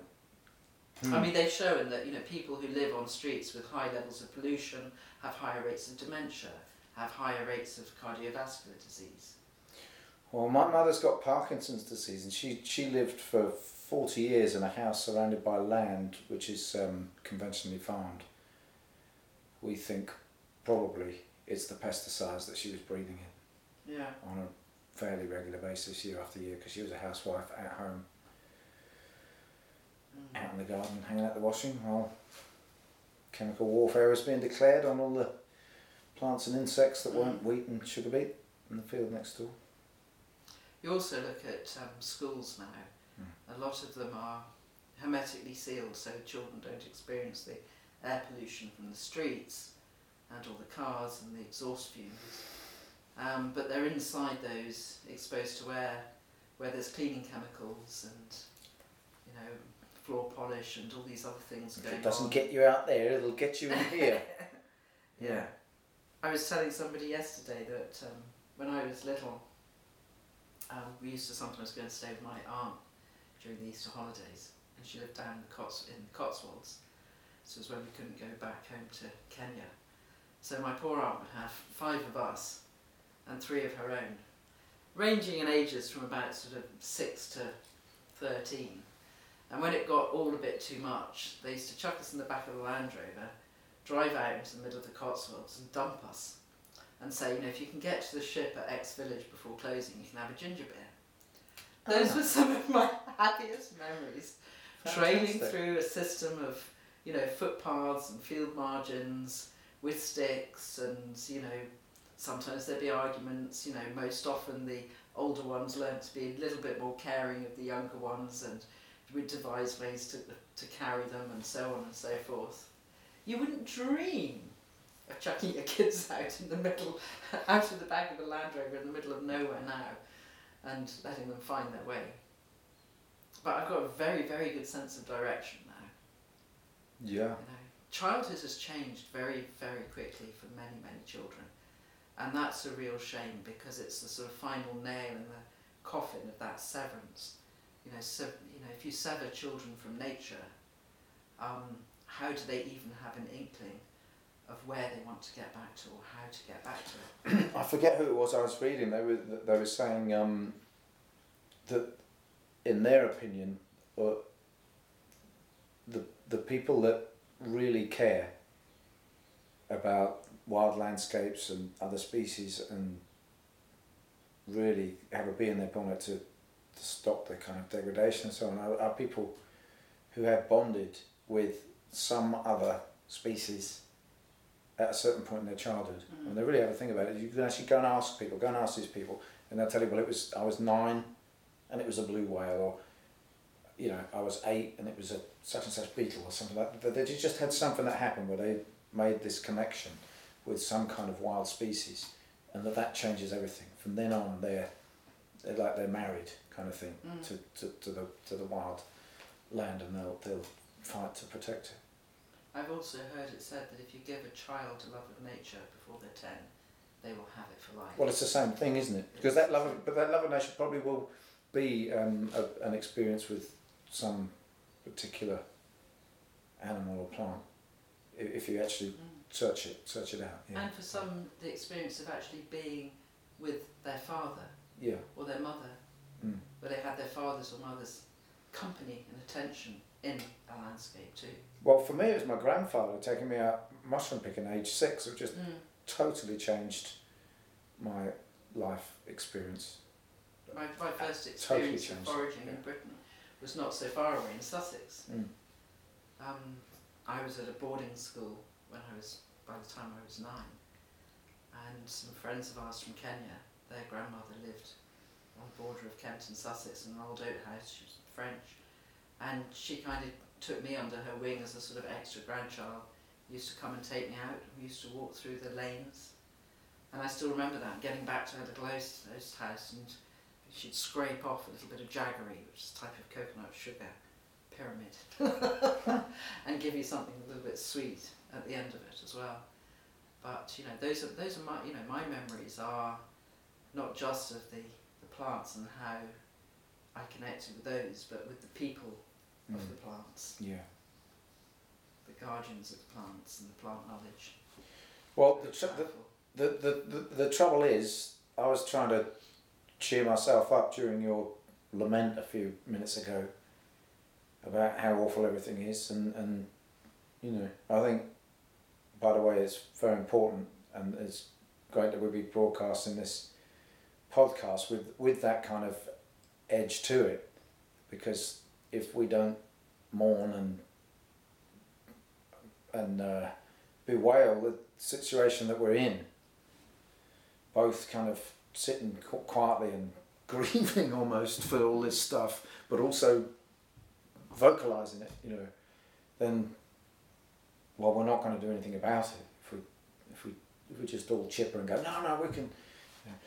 But still, I was mentally going, no, no, we can, and Get to Mars. no, yeah, no, I don't believe that nonsense. Yeah, no, if we screwed this one up, how are we gonna? Yeah, that's just the height of arrogance, I think. But um, but no, I just think, but it's the kids though. It's the kids. So, you know, kids are a lot more clued up. Kids of nine now, you know, they hassle their parents to recycle and this, that, and the other. But but now we're talking about this thing, um, with the technology locking them in, locking their attention in and their Mm. way of being, and that we're so shit scared that they're going to be Stranger danger. molested molested by someone, which is no more likely to happen now. And anyway, we all know it's not stranger danger; it's your family and your your your, your, parents' mates that are more likely to do that than some stranger. So it just doesn't even make sense. But for some reason, we won't let our kids go. out. But that's also So- to do with the severance Yeah. of connection. Yeah. Connection to communities, you know, to other people that you trust, connection to tribe, Mm. connection to being able to trust your own Yeah. wilder instincts. But what I was going to say there is just it's just that. Damn it, Monica! I was saying it's the kids, and now we, the, but the kids are just looking at their iPad and help. so we we we we got to get those kids out foraging, you know, Yeah. and which is which is something we're working on doing to to uh, to, to start doing more And- and te- work in and- schools and yeah. And I think it's really important because if you take children who um, are 9, 10, even 11, 12, they're very early teens, and you, they've been brought up in cities and they're just used to concrete and straight lines and um, the way that systems work in cities and electronics, and you take them out into the countryside or a wood, they feel extremely uncomfortable.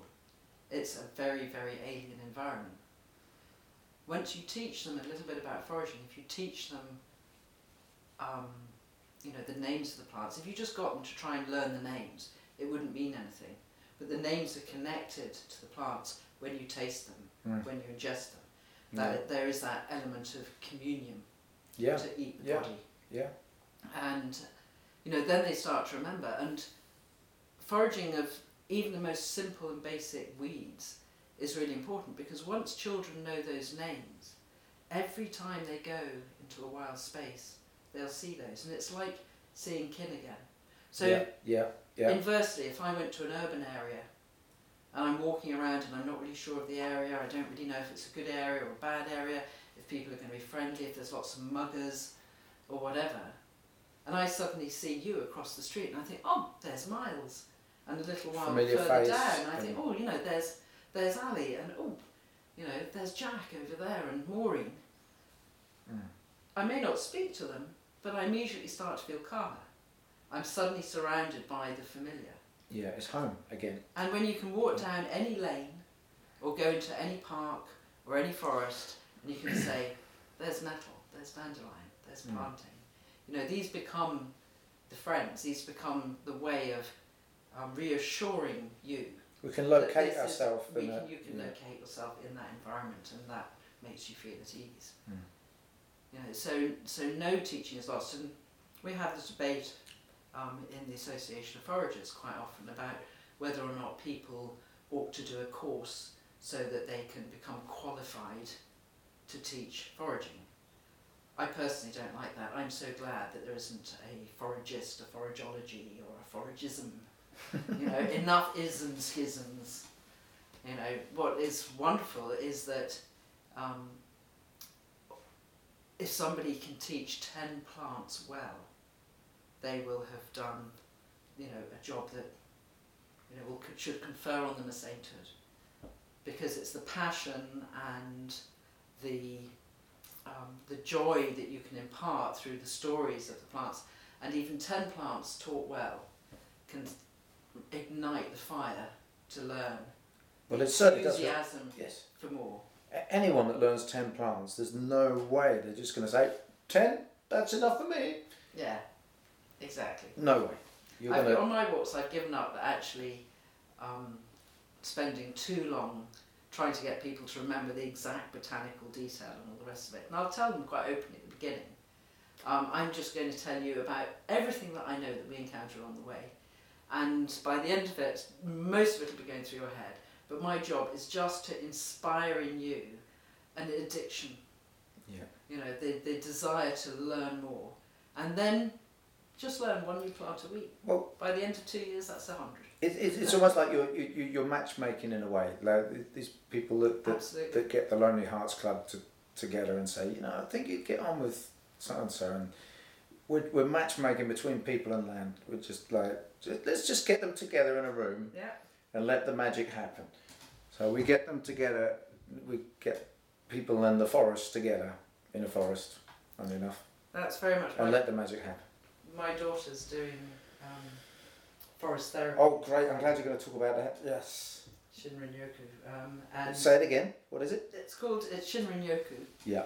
um, which is a Japanese concept of forest bathing, bathing your senses in the forest. Beautiful. There's no no nudity and water required.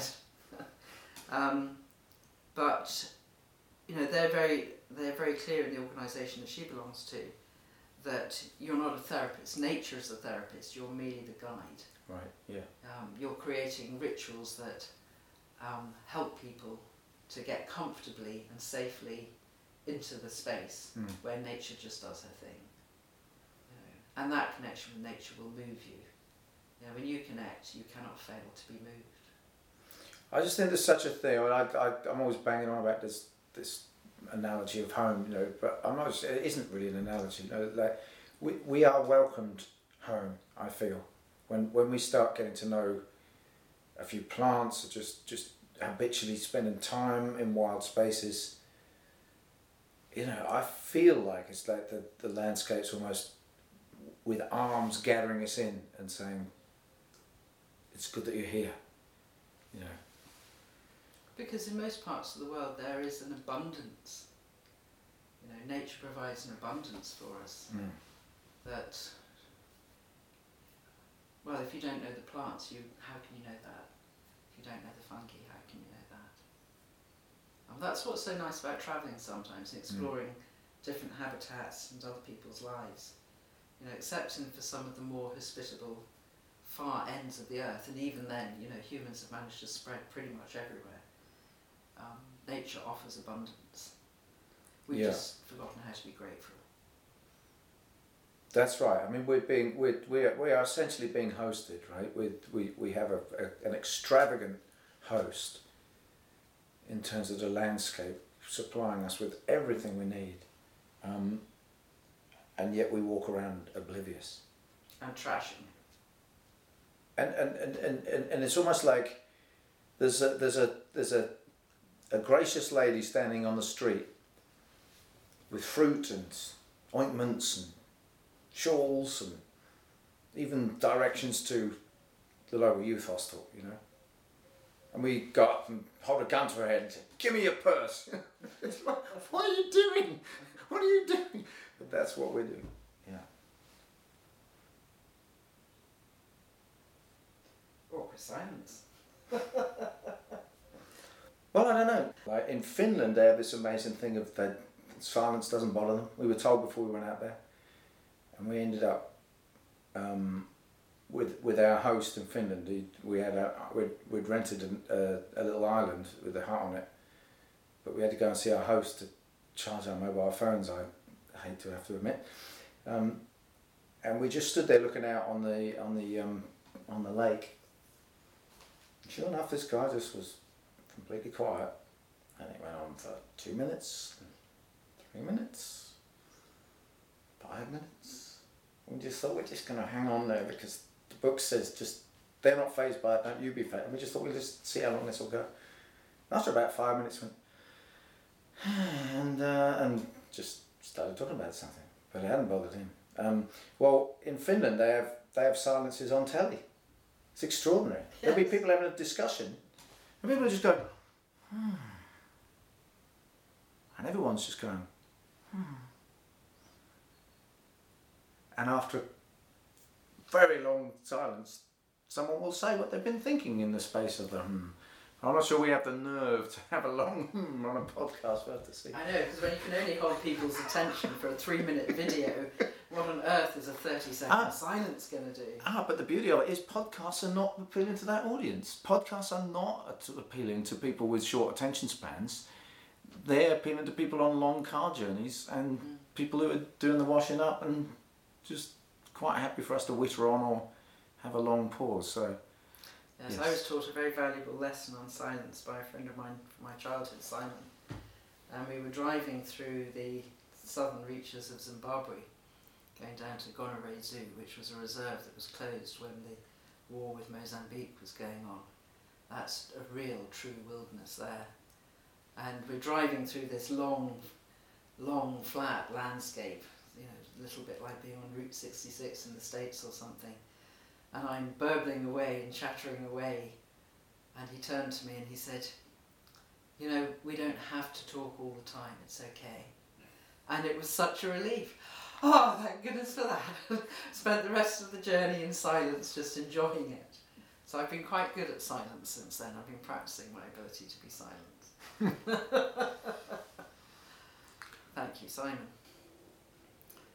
So, one of the critical things about still being able to take kids out Mm. and to let children have these experiences is still being able to have access to the land to do Right. foraging. right, And I've noticed quite a big difference between England and Scotland in this way. In, in terms of land access. in terms of land access and in terms of the owners of land understanding the importance of it. And it's almost in some ways emblematic of what happened in, um, in many parts of the world with indigenous communities Mm. who had a respect for the land and a sense of give and take with the land. They knew that it was their duty to look after the land that gave them so much. Whereas when people came in to conquer and take and own the lands, then they became very suspicious of anybody else on their land. And, um, you know, in Scotland, the people that we work with, people like SNH and um, That's Scottish National Scottish Heritage. Natural Heritage Yeah. um, Scottish Natural Trust and other organisations like that because we have um, possibly more of an outdoor culture or just a different culture up there. Um, you know, they realise that teaching foraging isn't about you know raping the forest of mushrooms and just taking all the resources for yourself. It's actually about inspiring people who, once they develop a love of nature, become the stewards Yeah. you know, that's where ecology um, is really important. And I mean, you'll see that in, in overseas programs, um, you know, where you want wildlife um, trusts to be successful in areas where there's been high poaching. If you actually give the villagers and the people Yeah. a part to play in that Yeah. and make them proud of the wildlife that they have, um, allow them to be part of it, you have far more successful programs than if you just try and exclude all humans. Well, it's even it's even the same on the Isle of Mull with the with the sea eagle reintroduction program. Once they once they got the locals involved in um, in um, like ecotourism and and and they saw that people were coming here to see the eagles and and all of a sudden you had people watching the nests. Whereas prior to that, the egg collectors would come and just nick the eggs every time. It was just hopeless. Hmm. Well, certainly, you know, if you if you take people out and give them a love of the land, Hmm. they're going to be your best stewards. Hmm. You know, they'll be the ones who take a carry bag with them and pick up the litter. They return to the same spots year after year after year because the same plants and the same fungi will come back. And when they return to those spots, they, you know, they care for those spots. They can record at those spots. They'll notice the diversity disappearing in those spots. Yeah. Um, they'll also notice when habitat destruction does occur, and that's nearly always because the habit, you know, the habitat is destroyed, and that's what affects, know, the yields or the harvest or the uh, bioavailability of a particular species. Um, you know, down in the south here, there seems to be a far more um, difficult relationship Yeah. where um, you know interest communities, you know, for instance, around birds or other things, will work quite hard to exclude humans from the land or from participating there, and people have this real suspicion in some areas of foraging, as if it's just about you know t- taking for selfish reasons or commercial interest or you know why should a particular group of people have things for free. Um, obviously, don't realise how much work does go into you know, foraging and getting out there and collecting. Well, I think it's. If you can't connect children, and if the land is taken away that you can't connect children Hmm. and you can't teach people, then you know we've lost one of the most important ways of Well, like I say, I think it's it's it's going back to the thing of of seeing that the problem is the disconnect between people and the landscape. Because you know if you're a wildlife trust or an RSPB or Natural England or whatever um, and you're just looking at plant populations or bird populations and, and, and like where we kind of run this nature reserve for the benefit of this or that or, or even a particular um, you know kind of ecology that would support a variety of things.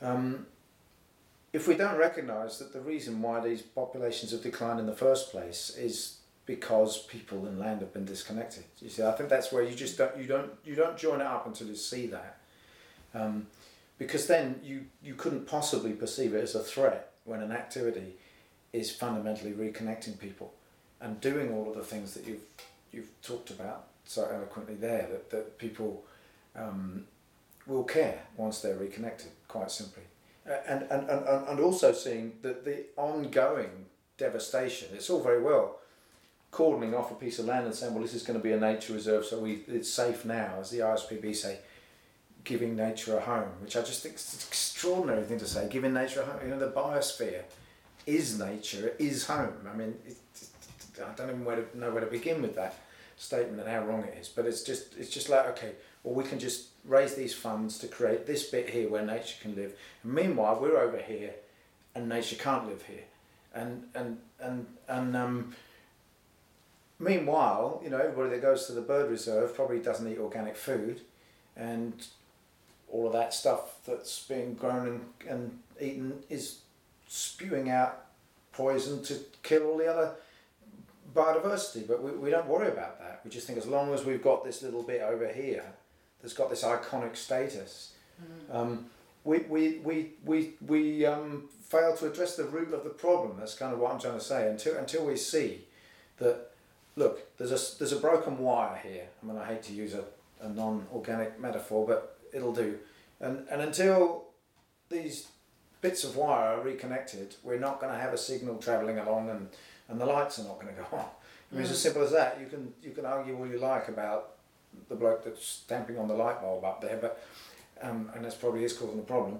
But actually, unless we just get the, the mains electricity sorted out the, these localized problems, you, you're not going to fix it. And, and, and it's basically the, the, the, the artery of the biosphere has been cut, you know, and we are, we are bleeding, the, the, you know, it's bleeding to death. Uh, but that artery that's cut is human beings not being connected to landscapes. And, and I, I just feel like having isolated that as the problem, we are kind of in introducing people to um, land through through through food. I mean, you know, perhaps it's just because we're focused on it that it seems like the most important thing. But I honestly do think it is the most important mm. thing. Because I, th- I think also food is good because, you know, when you put something in your mouth, um, you know, it's a very intimate act with the yeah. rest of your body. And most yeah. people, you know, most people's concerns will be, you know, is it clean? Is it free from disease? Is it safe for me to put in inside my body?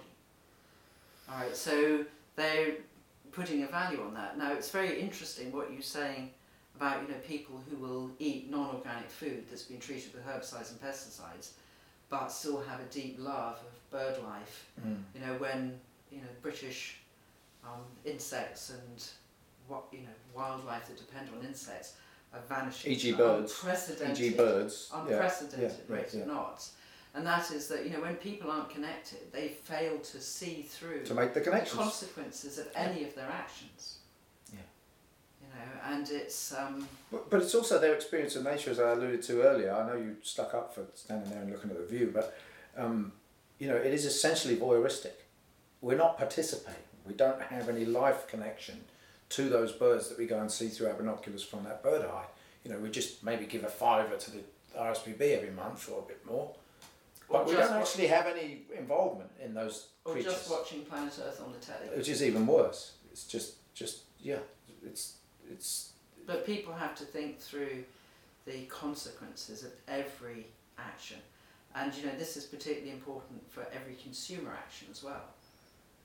You know, every little thing. You know, if you buy something that's got plastic on it, where's that plastic going to go? Hmm. You know, is it going to end up as microbeads in the deep sea fish that are then, you know, being served up on a plate to your child? Yeah. You know, if you decide to have a party night out and, you know, put on a little bit of glitter, you know, or buy somebody, a, you know, Christmas wrapping paper covered in glitter, you know, where does that glitter go? It doesn't break down. Um, you know, it's only when you're actually physically out in nature and you walk along a beautiful beach and you see the amount of plastic and debris on it, you know, or you could go out foraging and you notice how the car park is just full of trash and, I mean, people dump the most amazing stuff. You know, you can go to this beautiful wood next to the beach and if you go on a Monday after a nice sunny weekend, there's babies' nappies and Mm.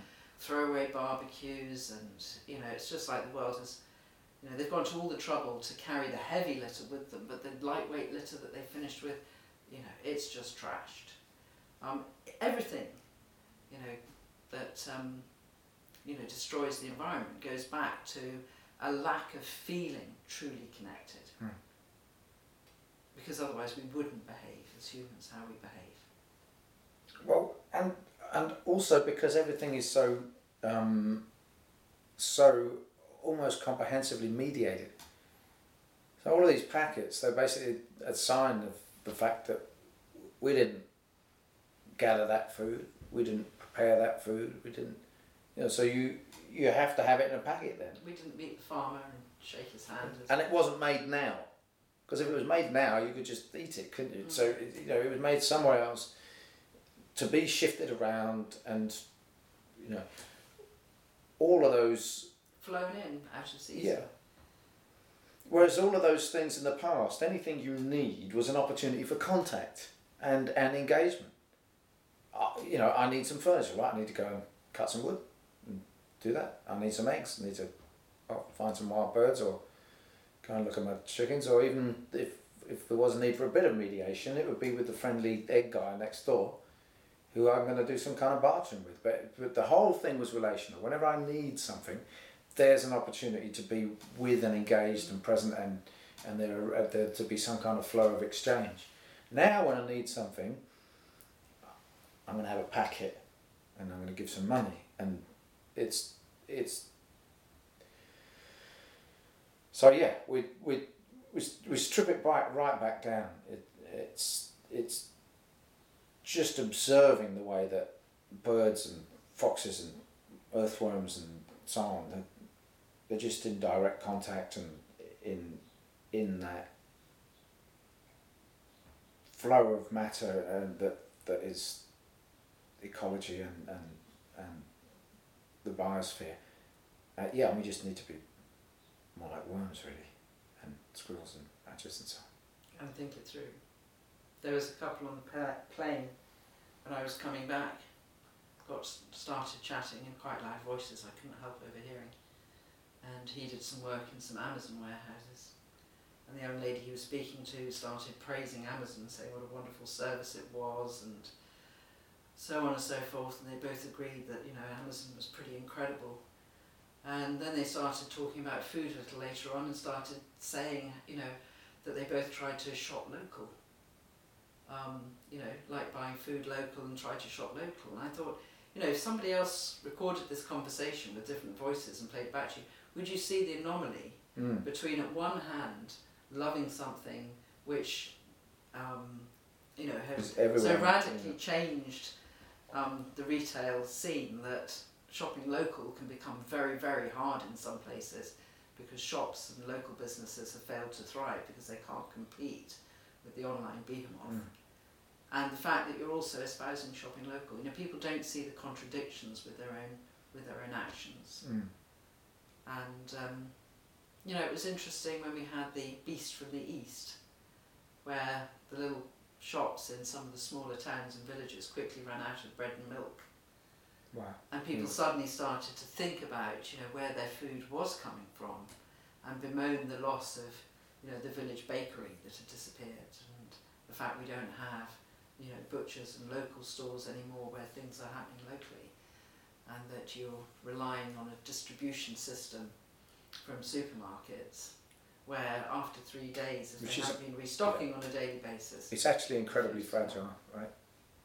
well, you know, imagine if somebody, you know, took out big chunks of the national grid or something, um, and all those computer stock systems and distribution systems went down. You know, just took out the electricity. I mean, there's a disruptive part of me that would be really interested to see that happen. Actually, I mean, I don't wish, of course, I don't wish the suffering that that would entail for a lot of people. But sometimes when you speak But to you would wish the waking up that would happen for I a lot of people. I wish for the waking up. Yeah. I wish for that big penny dropping. For anyone who remembers what a penny was. Should we run against decimalisation now? We've had to go everything else. yeah. Yeah. No, we, we need to reconnect and be thankful and appreciative because without that, we're just in training to survive a long electronic journey to some other planet. And it'll just be a few people who go. Oh, what a doom and gloom person I've become. Well, I'm still wanting to say, like, without to take the doom away, you know, because we need that to we need that penny to drop, you know. Like there's there's doom, folks, um, and it's just around the corner if if we don't restore vital connection, basically. But I, I just want to say for the for the for the for the chime of hope alongside that, um, it's definitely the kids. I think it's it's every definitely the single kids. one of us. Yeah. If every single person on this planet really took responsible for their behaviour Yeah. and the knock-on causes of it, and made Well- those consumer decisions, um, the world could still be revolutionised. And we can't wait for the so-called Yeah. leaders to do it for No. us.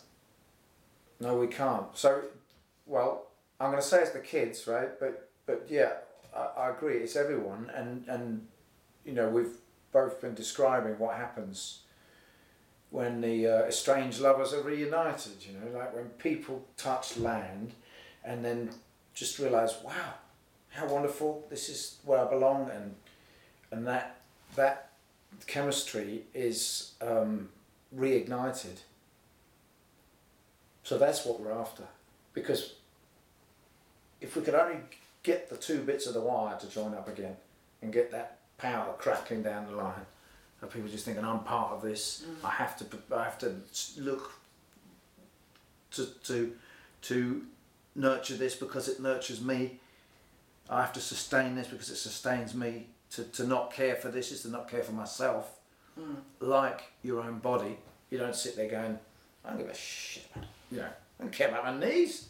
Well, I care about my knees. Stupid knees. It's not, nothing to do with me, is it? You wouldn't do that. But when we realise we're part of this, then it's like caring for your knees. So, Mm.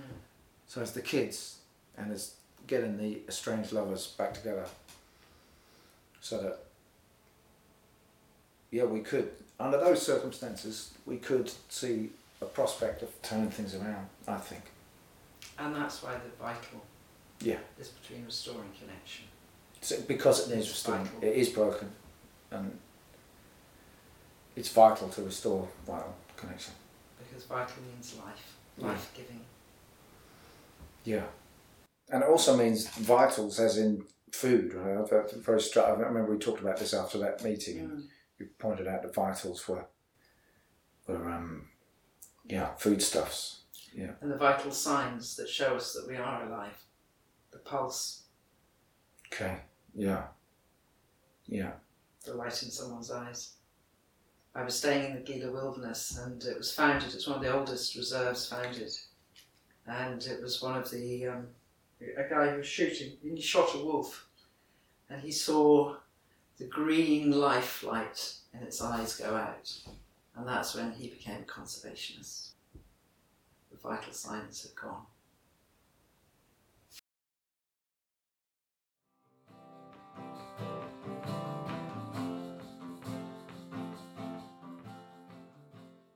So thanks for listening to this week's episode of the World Wild Podcast. Once again, if you could like us and leave us a good review on iTunes or whatever uh, medium you're using to contact um, and tap into this podcast, that we'd really appreciate that. Uh, the more you like us and send good reviews, the more our profile will rise up um, and more people will be able to find us and uh, engage with this material. And also do consider becoming a patron through our Patreon page. Um, just for a couple of pounds, a couple of dollars a month, if we can get enough people supporting us in that way, we'll have more um, human resource. In other words, be, able to pay folk to um, do the background work to the podcast and just get more um, more of this kind of material out. So if, if you like the material and believe in it, do consider um, supporting us in that way. So that's uh, that's it for this week.